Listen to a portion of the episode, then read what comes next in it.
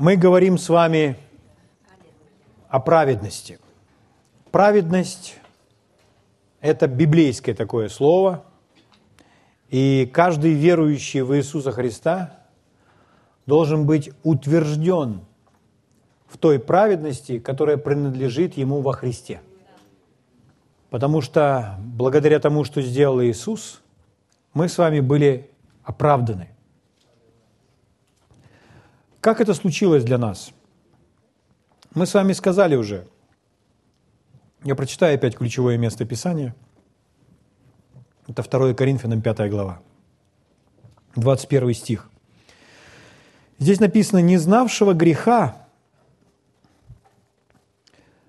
Он сделал для нас жертвою за грех, чтобы мы в нем сделались праведными пред Богом. Слово «жертвой» у нас написано курсивом. Это значит, это слово вставили переводчики, потому что сам контекст их, видно, немного смутил. Но если читать дословно, то это звучит «не знавшего греха он сделал для нас грехом, чтобы мы в нем сделались праведными пред Богом». Перевод епископа Кассиана на русский язык звучит так.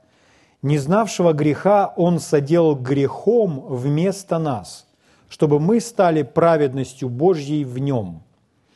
Итак, когда Иисус был на кресте, вообще, почему Иисусу нужно было быть на том кресте? Почему ему нужно быть, было быть распятым или умереть на том кресте? Потому что он стал грехом, потому что он понес наказание вместо нас. Он не был наказан за свои какие-либо поступки. То есть наказание за наши грехи пришло на него – Аминь. Иоанн говорит, послание Иоанна, как э, Моисей вознес змею в пустыне, так должно быть вознесено Сыну Человеческому. Как Моисей вознес ту змею в пустыне? Они взяли на шест и сделали такого медного змея. И всякий человек – когда смотрел на этого медного змея, они исцелялись. Этот медный змей, змей вообще образ чего может быть? Змей – это образ греха. И медь – это э, образ э, возмездия, наказания в, э, как образ в Ветхом Завете. И поэтому, когда они это делали, это был образ, и по сути они верили в того же Иисуса, только в образе. Любая кровь в Ветхом Завете – это образ Иисуса. Потому что сама кровь животного, она сама собой ничего не представляет. Но представляет, имеет смысл только вера в это. Потому что эта кровь не могла искупить, и эта кровь не имеет такой ценности. Но кровь Иисуса имеет ценность. Поэтому это были пророческие образы. То есть человек верил в это как в образ пророческий, тогда это имеет результат. Если нет, то нет. Итак, как Моисей вознес змею в пустыню, так должно быть вознес, вознесенному и Сыну Человеческому. То есть Иисус стал грехом на том кресте, как этот змей. Угу. Слава Богу. Для чего? Мы прочитали, не знавшего греха он сделал грехом вместо нас, перевод епископа Кассиана, чтобы мы стали праведностью Божьей в нем. У нас написано, чтобы мы сделались праведными пред Богом, или чтобы мы стали праведностью Божьей в нем. То есть, чтобы мы с вами были оправданы, то Господь искупил нас посредством того, что наш грех пришел на Иисуса. Итак, это такой обмен, это такая замена. Грех на Иисуса, и поэтому мы с вами освобождаемся от греха и становимся праведными. Слава Богу. Точно так же, как ранами Его мы исцелились. Это то, то, то же самое искупление на том же самом кресте. Но мы говорим с вами в отношении греха, как Бог разобрался с грехом. Очень важно дать определение самой праведности. Что значит праведный? Или что значит праведность? Когда человек объявлен праведным или принял праведность, то это значит, он становится правый, оправданный перед Богом. Или очень хорошее слово, которое э, приемлемо или употребляется в отношении младенца, это невинный. То есть тот, который не имеет вины. Невинный. То есть правый, праведный, невинный, как младенец. То есть все равно, что никогда не грешил. Потому что когда вы смотрите на младенца, у вас нет никакой, ну, маленького рожденного ребенка. Вы понимаете, что у него не существует прошлого. У него нет никаких поступков. И мы называем он невинный. Угу. Мы становимся с вами такими во Христе. Мы с вами становимся такими в Боге. Слава Богу праведными, то есть невинными. Почему? Потому что грех уничтожается.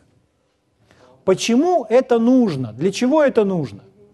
Для определенной цели, чтобы мы с вами имели с Богом общение. Потому что Писание нам говорит, что с праведными, это книга притчи, 3 глава, с праведными у него общение. То есть, если мы хотим иметь общение с Богом, то мы должны убрать этот грех, потому что грех – это преграда для общения с Богом, потому что ничто нечистое туда не войдет. Грех должен быть устранен, уничтожен. Угу. Так вот, Господь решил это таким образом, чтобы мы с вами имели общение с Ним.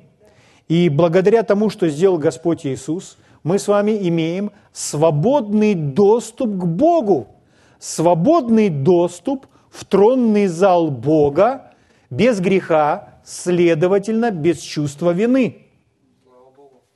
Угу.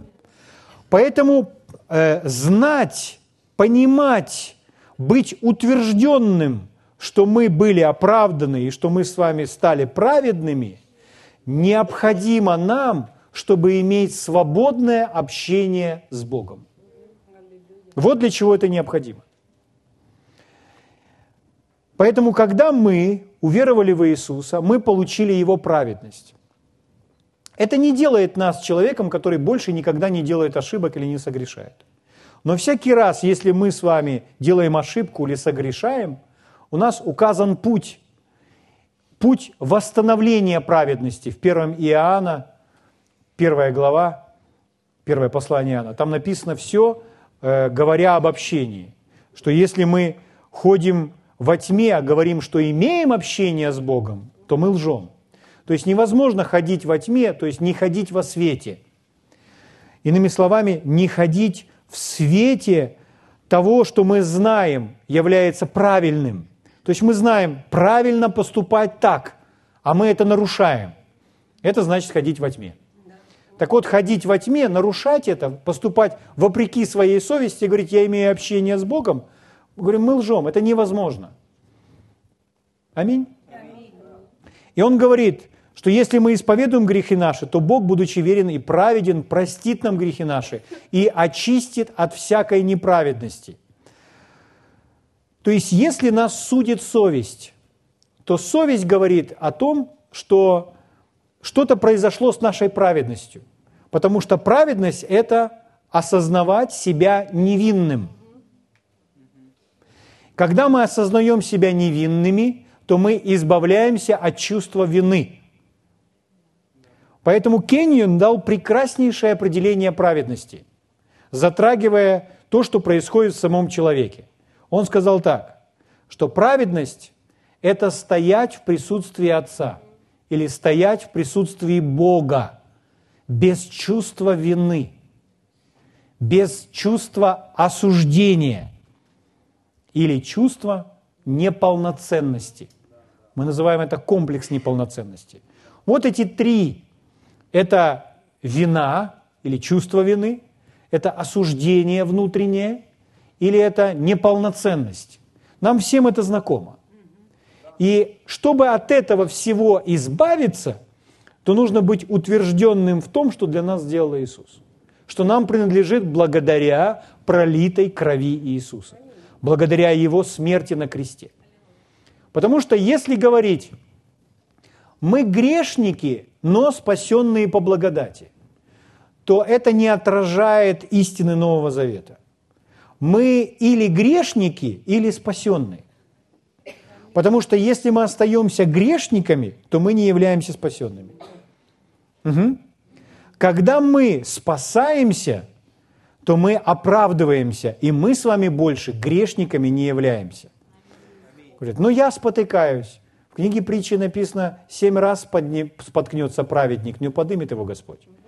То есть это право, данное нам Богом благодаря жертве Иисуса Христа. Аминь. Это путь и способ уничтожения греха, чтобы грех не мешал нашему общению с Богом. И чтобы внутреннее чувство вины, осуждение или э, этот комплекс неполноценности, чувство неполноценности внутри было навсегда удалено из нашего духа, из нашей души. Аминь. Слава Богу. Итак,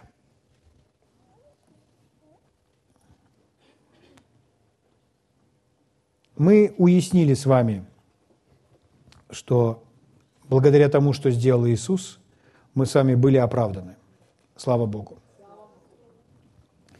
Когда мы утверждены в этом, то мы понимаем, мне не нужно снова спасаться.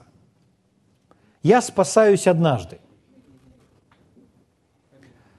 Иногда люди из-за того, что они не разграничивают, э, кому адресовано послание, потому что, например, в контексте вы читаете, и речь идет о нашем теле.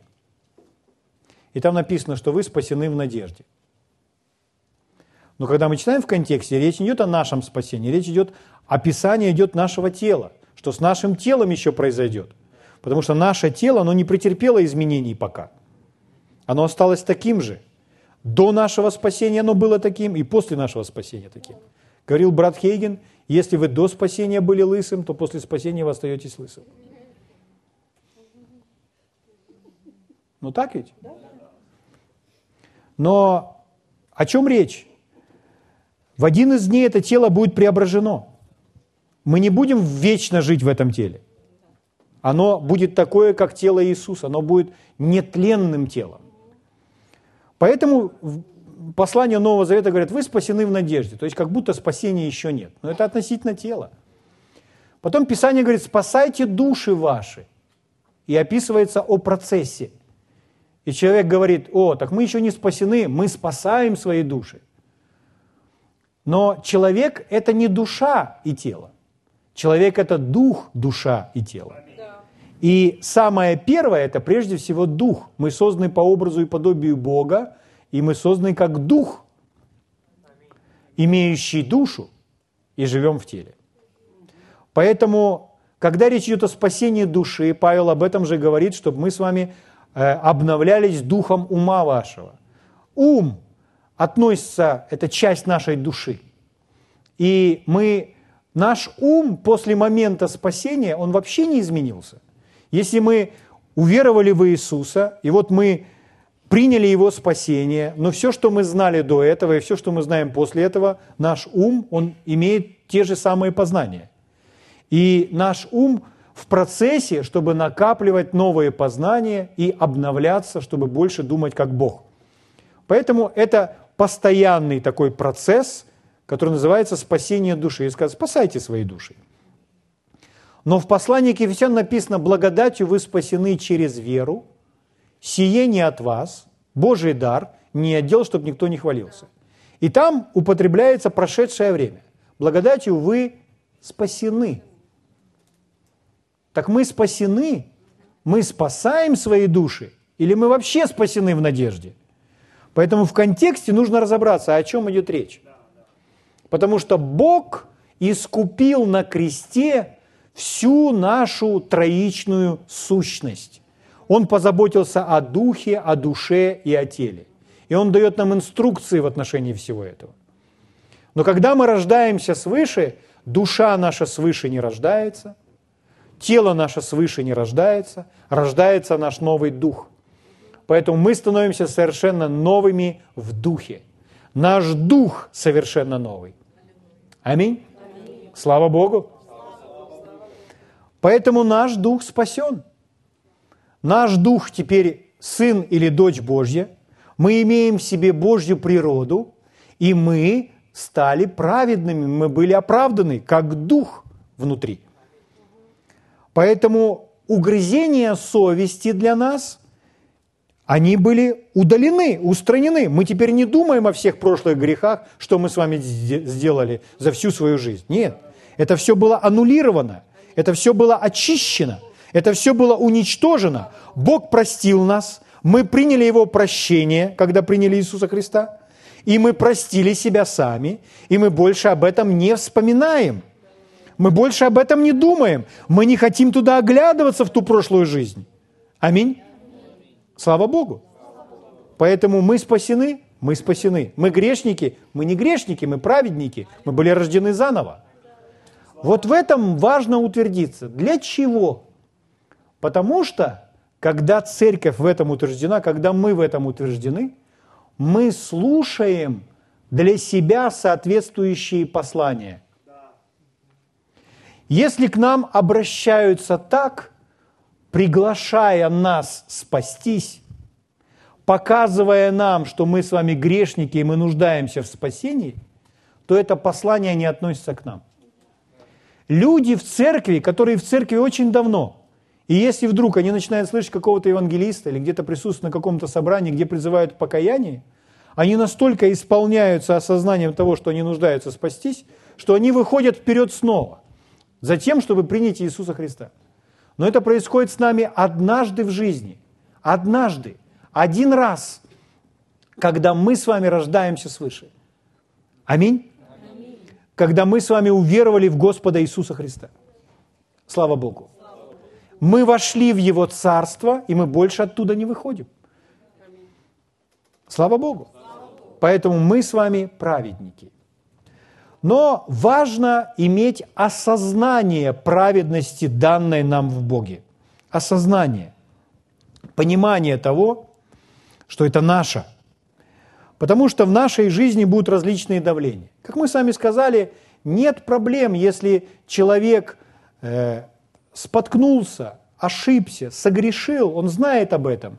Он очень быстро может покаяться и вернуться, и восстановить свои отношения с Богом потому что кровь по-прежнему для него работает. Но он не должен ходить с чувством вины. Благодаря омытию крови он должен избавиться от чувства вины, от осуждения внутри, от этого осознания своей неполноценности. Угу. И после этого, когда он от этого избавился, то уже никто не вправе навязывать вам вину осуждение и неполноценность.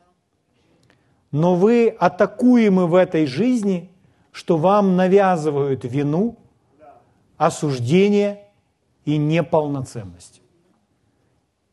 И если мы осознаем, что мы правы перед Богом, что мы невинны перед Богом, то мы будем хранить это состояние своего сердца.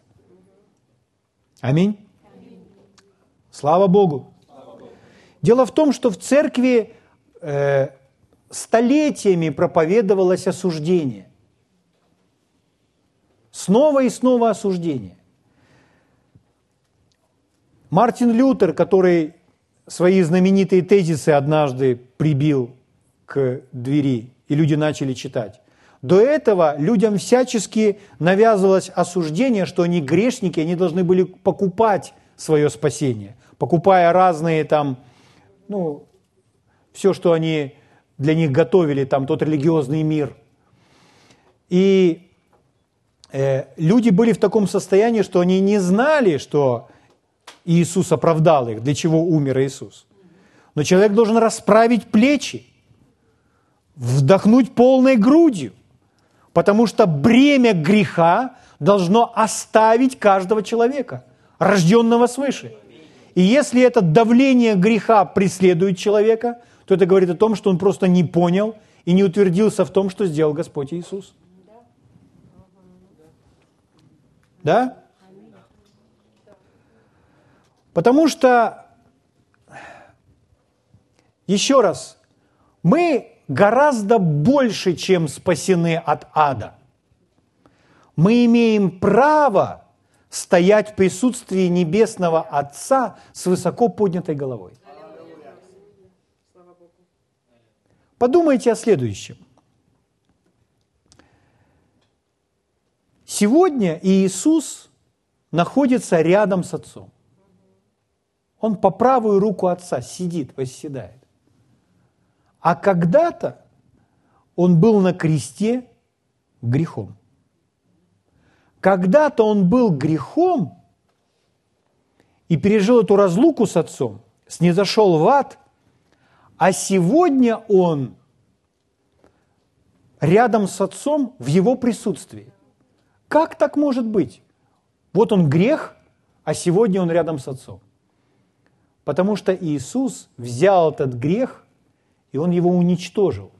Он его удалил, как козел отпущения, который был у евреев, на которых возлагали они грехи, он уходил в пустыню для смерти. Иисус навсегда удалил грех, уничтожил. Сегодня этого греха на нем нет.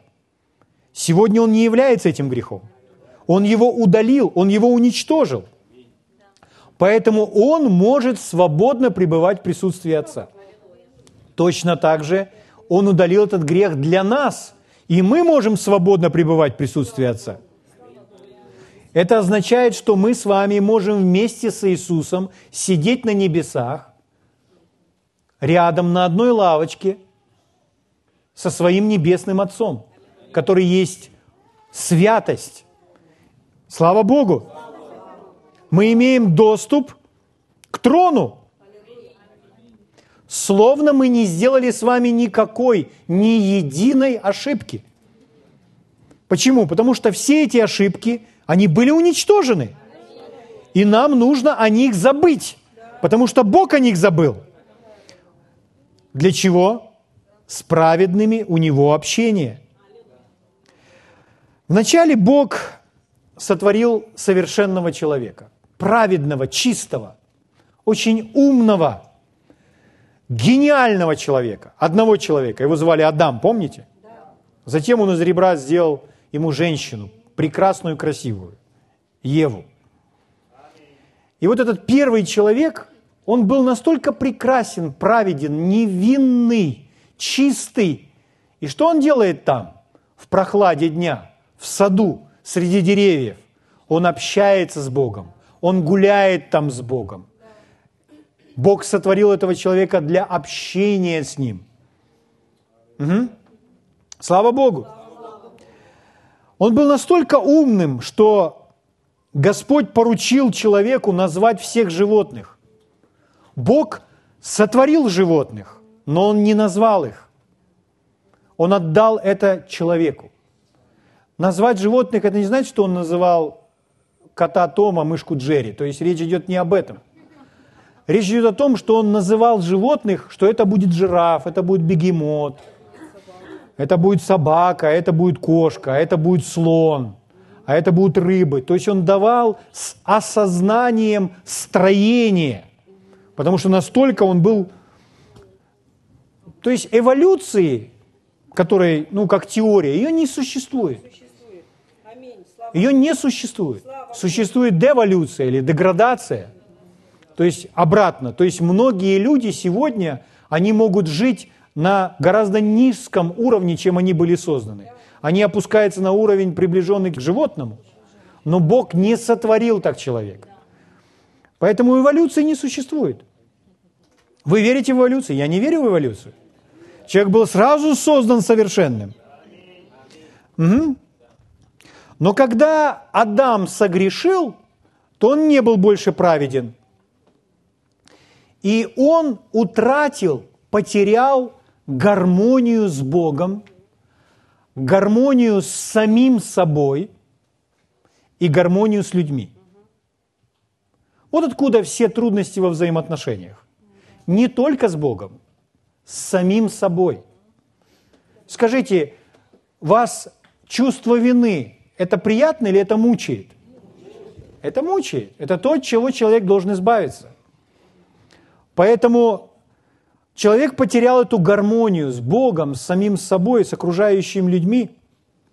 Поэтому, когда мы с вами, если мы с вами согрешаем, и наше сердце осуждает нас, говоря, что мы не правы, мы опять теряем эту гармонию.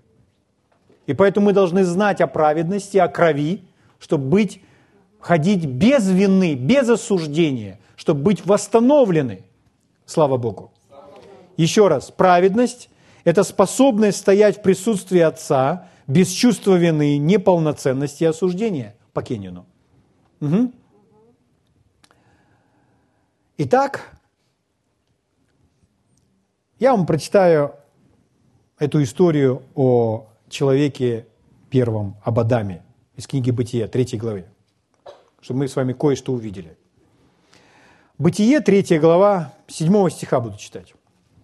После того, когда они согрешили, открылись глаза у них обоих, 3.7, и узнали они, что ноги. Что это значит? Больше не невинны. Смотрите, какой результат того, что они согрешили. И сшили смоковные листья и сделали себе опоясание. Хотят прикрыться. До этого Бог приходил к ним и общался с ними. Но смотрите, что теперь происходит.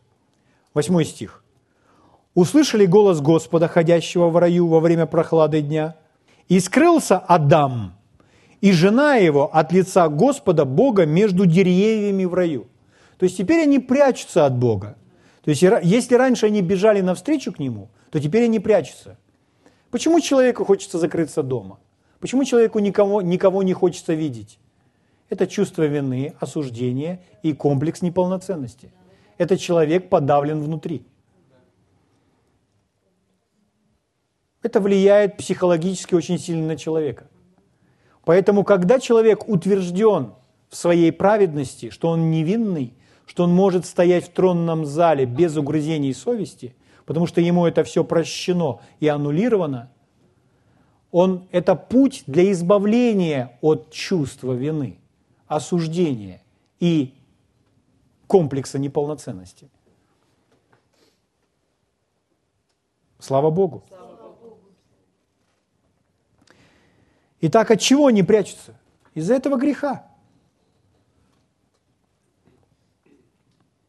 Они теперь осознают не Бога и Его присутствие, а они теперь осознают свой грех. Человек может переживать Божье присутствие, Божью любовь, он осознает Бога. Например, когда на собрании вместе мы прославляем Бога, и мы начинаем вместе переживать Бога. В своей молитвенной комнате человек может общаться с Богом, переживать Бога. Читая Библию, человек может переживать реальность Бога. И можно сказать, как ты переживаешь Божье присутствие? Это осознание. Человек осознает личность. Точно так же человек осознает свою греховность. Осознает, что он виновен – и порой человеку более известно осознавать свою греховность, чем Божье присутствие. Осознавать то и другое одновременно невозможно. Нужно избавиться от одного, чтобы переживать другое. Понимаете?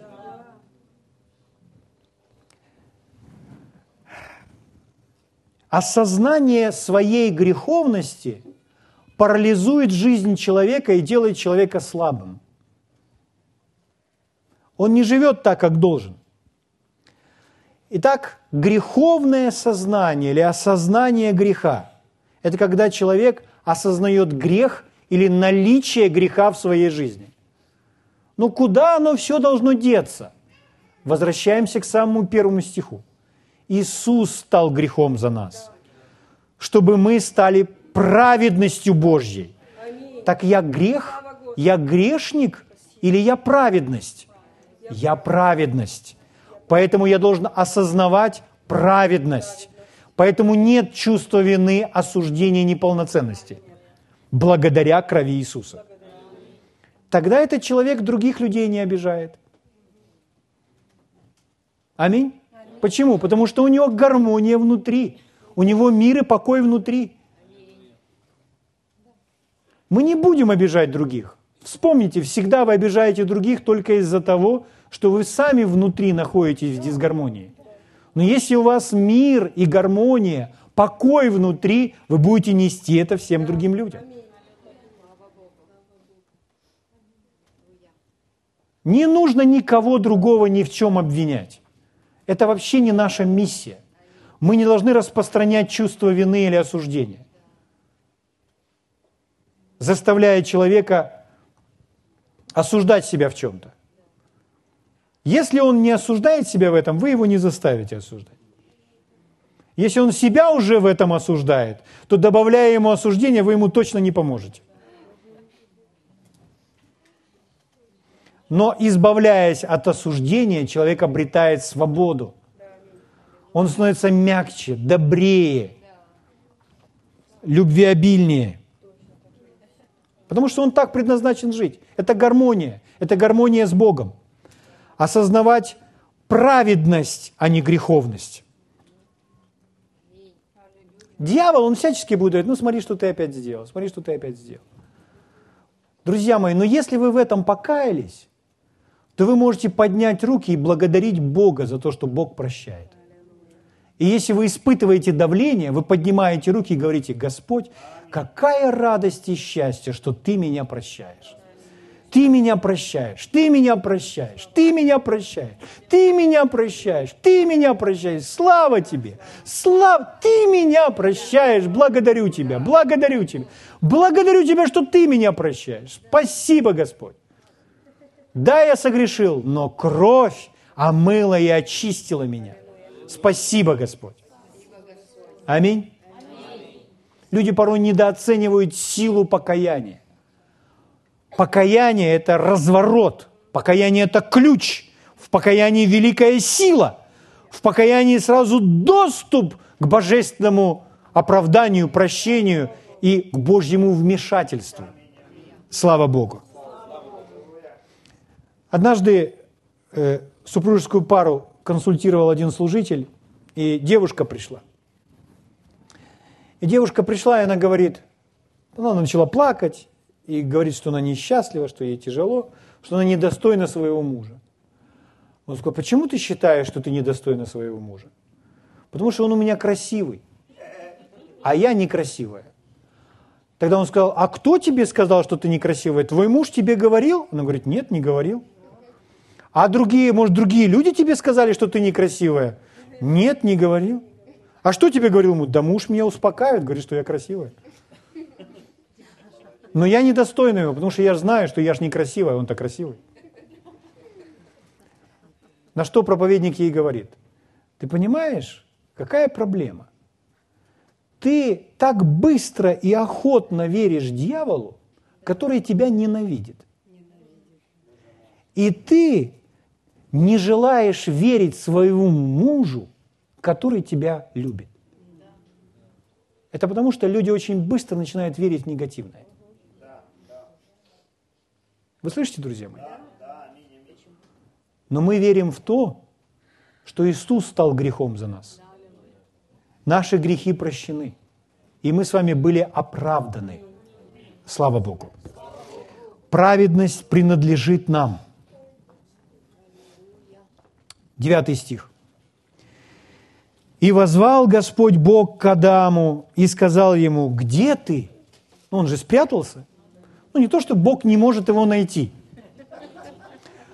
Но он говорит, где ты? И он сказал, голос твой я услышал в раю. И убоялся. Страх. Вы впервые сталкиваетесь со страхом, с описанием страха в Библии. И это случилось после чего? После того, как человек согрешил. До этого не было ничего подобного. Я убоялся, потому что я наг и скрылся. Что он осознает? Он осознает свою греховность, свою виновность. Он не имеет мира и покоя внутри, он переживает страх.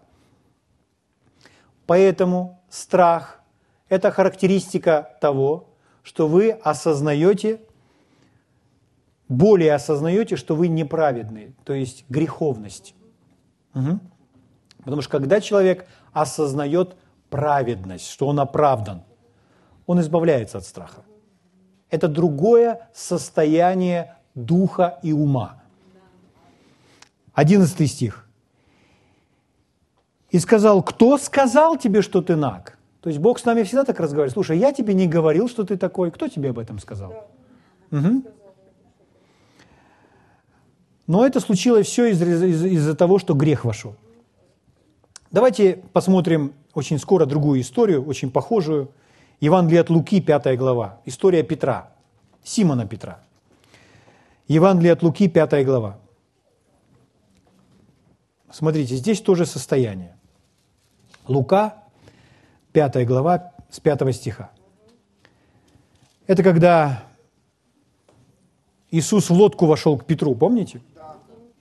Симон сказал ему ответ, «Наставник, мы трудились всю ночь и ничего не поймали, но по слову твоему закину сеть». Помните эту историю?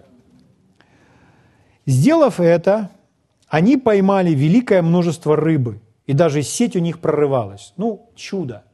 Чудо, от которого просто мурашки по коже идут. И дали знак товарищам, находившимся на, другом, на другой лодке, чтобы пришли помочь им. И пришли, и наполнили обе лодки, так что они начинали тонуть. Представляете, сколько рыбы? Восьмой стих. Увидев это, то есть что? Что начинает осознавать Симон? Что он в присутствии всемогущего, что это чудо, что здесь Бог. Увидев это, но смотрите, какая его реакция. Петр припал к коленям Иисуса и сказал, «Выйди от меня, Господи, потому что я человек грешный». Казалось бы, Господи, останься со мной, или я пойду за тобой. Пускай всегда будет со мной такое в жизни. Нет. Он настолько осознает свою греховность, что он говорит, выйди от меня, Господи, что я человек грешный. Что он не может переносить в данный момент это присутствие Бога в своей лодке. Вы понимаете?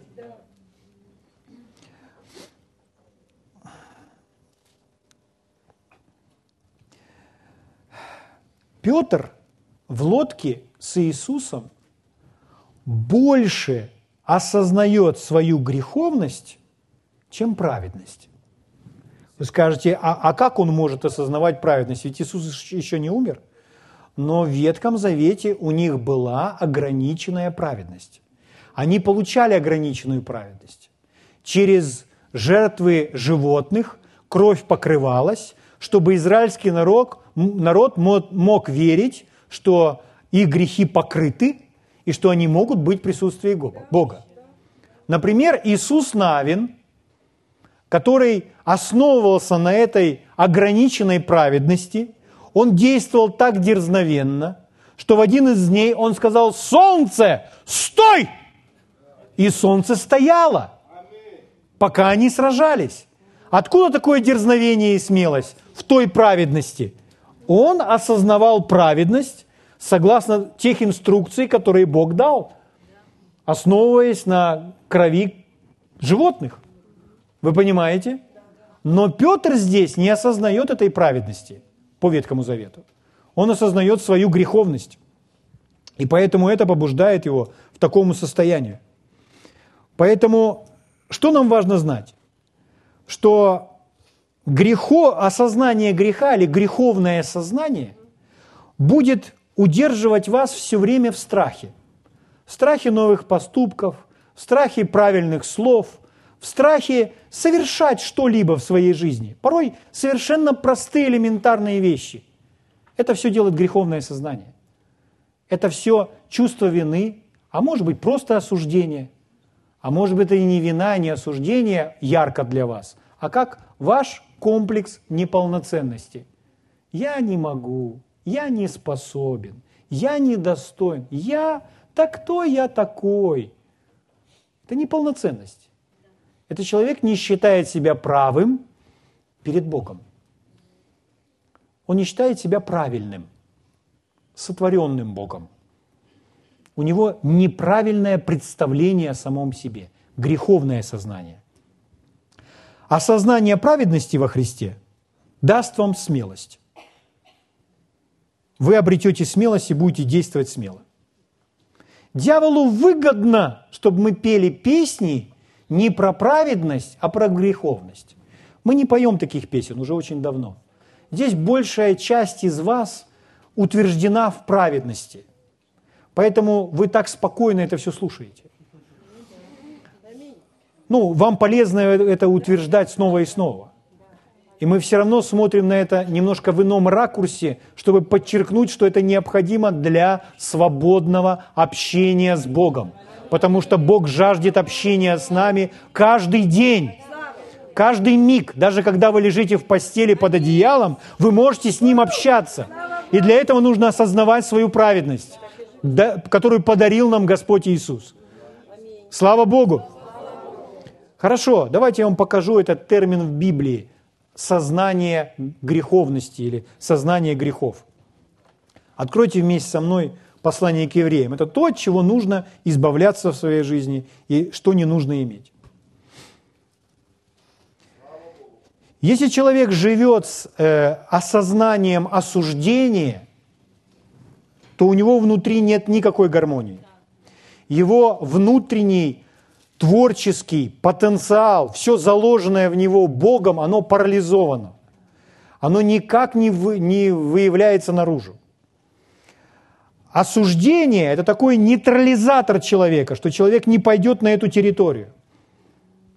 Психологи поставили эксперимент над крысами, и они поместили крысу в клеточку, в вольер. И там в одном месте они установили э, контакты, которые, коснувшись которых, это ударит крысу током.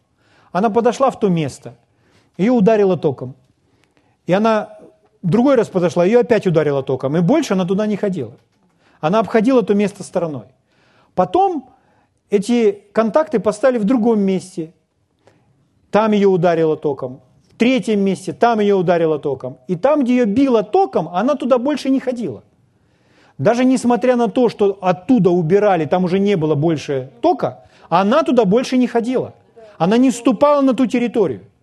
И потом ее поле деятельности, ее хождение настолько ограничили, что она вообще никуда не могла двигаться. И она, она уже запуталась, куда можно идти, куда нельзя, потому что ее везде бьет током. И поэтому она села в том месте, где она могла находиться, и она, ничего не делая, просто умерла. Вот что делает осуждение.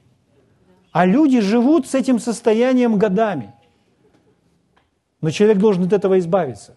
Потому что это человека убивает, это человека истощает – он должен жить постоянно без чувства вины, без осуждения и не осознавать своей неполноценности. А осознавать что? Осознавать свое величие в Боге. И порой придется приложить усилия, чтобы подняться и перевоспитать себя, думать так, как думает Бог о нас. Потому что это старое мышление, оно всеми силами будет тянуть обратно но ему нужно сказать «нет». Евреям 10 глава, 1 стих.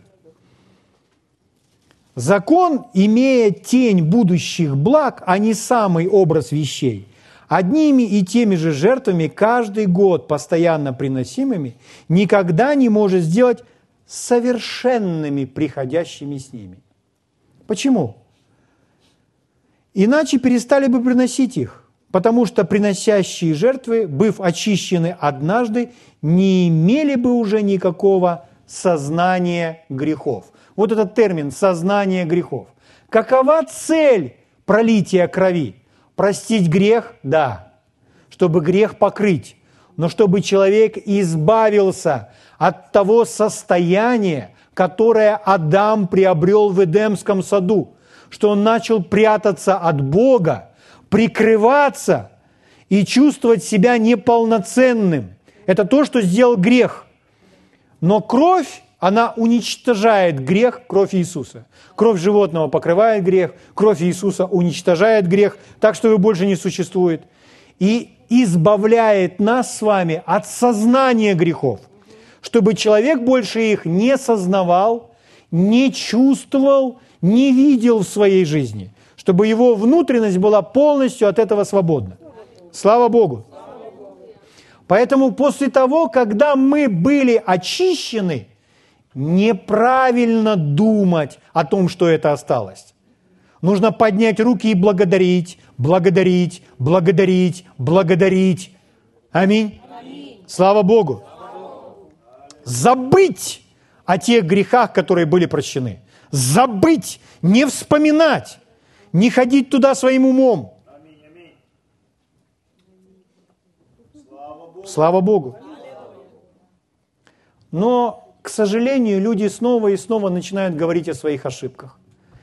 Иногда, когда они не чувствуют по этому поводу боли, они даже хвастаются перед друг другом, кто что натворил в той греховной жизни, которая была до Христа. Но это нужно забыть. Забыть – это значит забыть. Аминь. Слава Богу. Мы прощены, очищены и больше об этом не вспоминаем.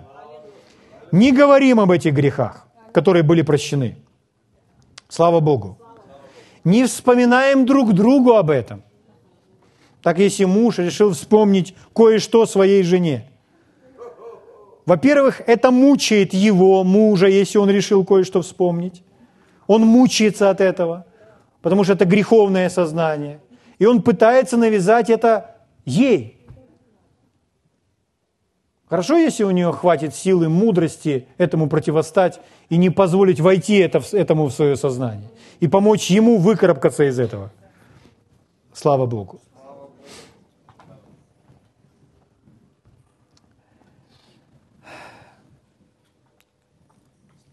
Так, мы в послании к евреям, да?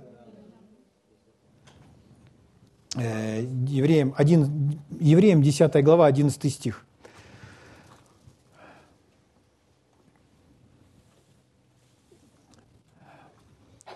Всякий священник ежедневно стоит на служении. Видите, да? Это какой перевод? Синдальный?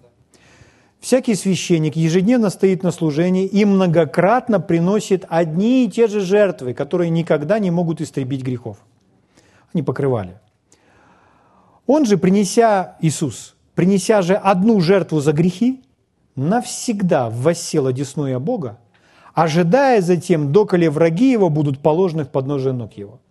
Ибо он одним приношением навсегда сделал совершенными освящаемых.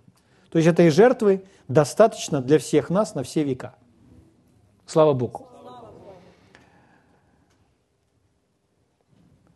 О чем свидетельствует нам и Дух Святой, ибо сказано, вот завет, который завещаю им после тех дней, говорит Господь.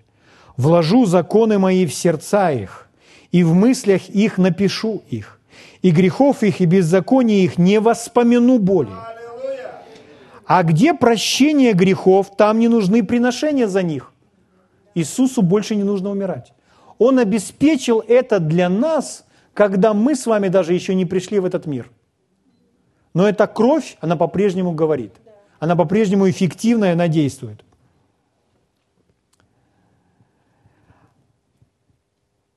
Итак, братья, имея дерзновение или смелость или уверенность входить во святилище посредством крови Иисуса Христа, путем новым и живым, который Он, то есть Иисус, вновь открыл нам через завесу, то есть плоть свою, и имея великого священника над Домом Божьим, да приступаем с искренним сердцем, с полною верою. Сердце должно быть искренним. Слушайте свое сердце. Избавляйтесь от чувства вины. А как от него избавиться? Здесь написано, краплением очистив сердца от порочной совести, кровью. А как кровь меня очищает? Ну, покайтесь, признайте перед Богом. И кровь очищает. Краплением очистив сердца от порочной совести и омыв тело водою чистою – будем держаться исповедания упования неуклонно. Это исповедание того, что Иисус сделал.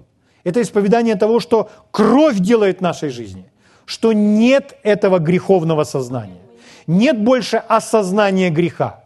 Я не хожу с чувством вины, я не хожу с осуждением, я не хожу, испытывая эту неполноценность в Боге. Это очищено, это уничтожено. Аминь.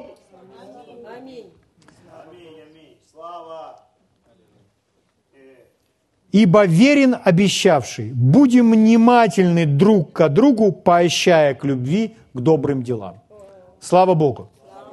Поэтому, друзья мои, после того, когда мы были прощены и очищены, нет этого осознания. И поэтому никто не может вам его и навязывать. Сами не делайте этого и не позволяйте никому другому навязывать вам это. Вот это сознание грехов, витающее в воздухе, сознание своей виновности или неполноценности, это все от дьявола. Это пришло из-за того, когда Адам согрешил. И кровь была направлена на то, чтобы все это уничтожить, чтобы более осознавать себя во Христе, праведным, очищенным, достойным, с великим творческим потенциалом, заложенным вовнутрь, который будет расти и развиваться. Аминь. В сознании праведности, сознании невинности, как будто никогда не согрешал. Нет их, нет их, нет их этих грехов. Уничтожены, отсутствуют. Не думать о них, не чувствовать их. Их нет. Аминь. Давайте встанем и поблагодарим Его.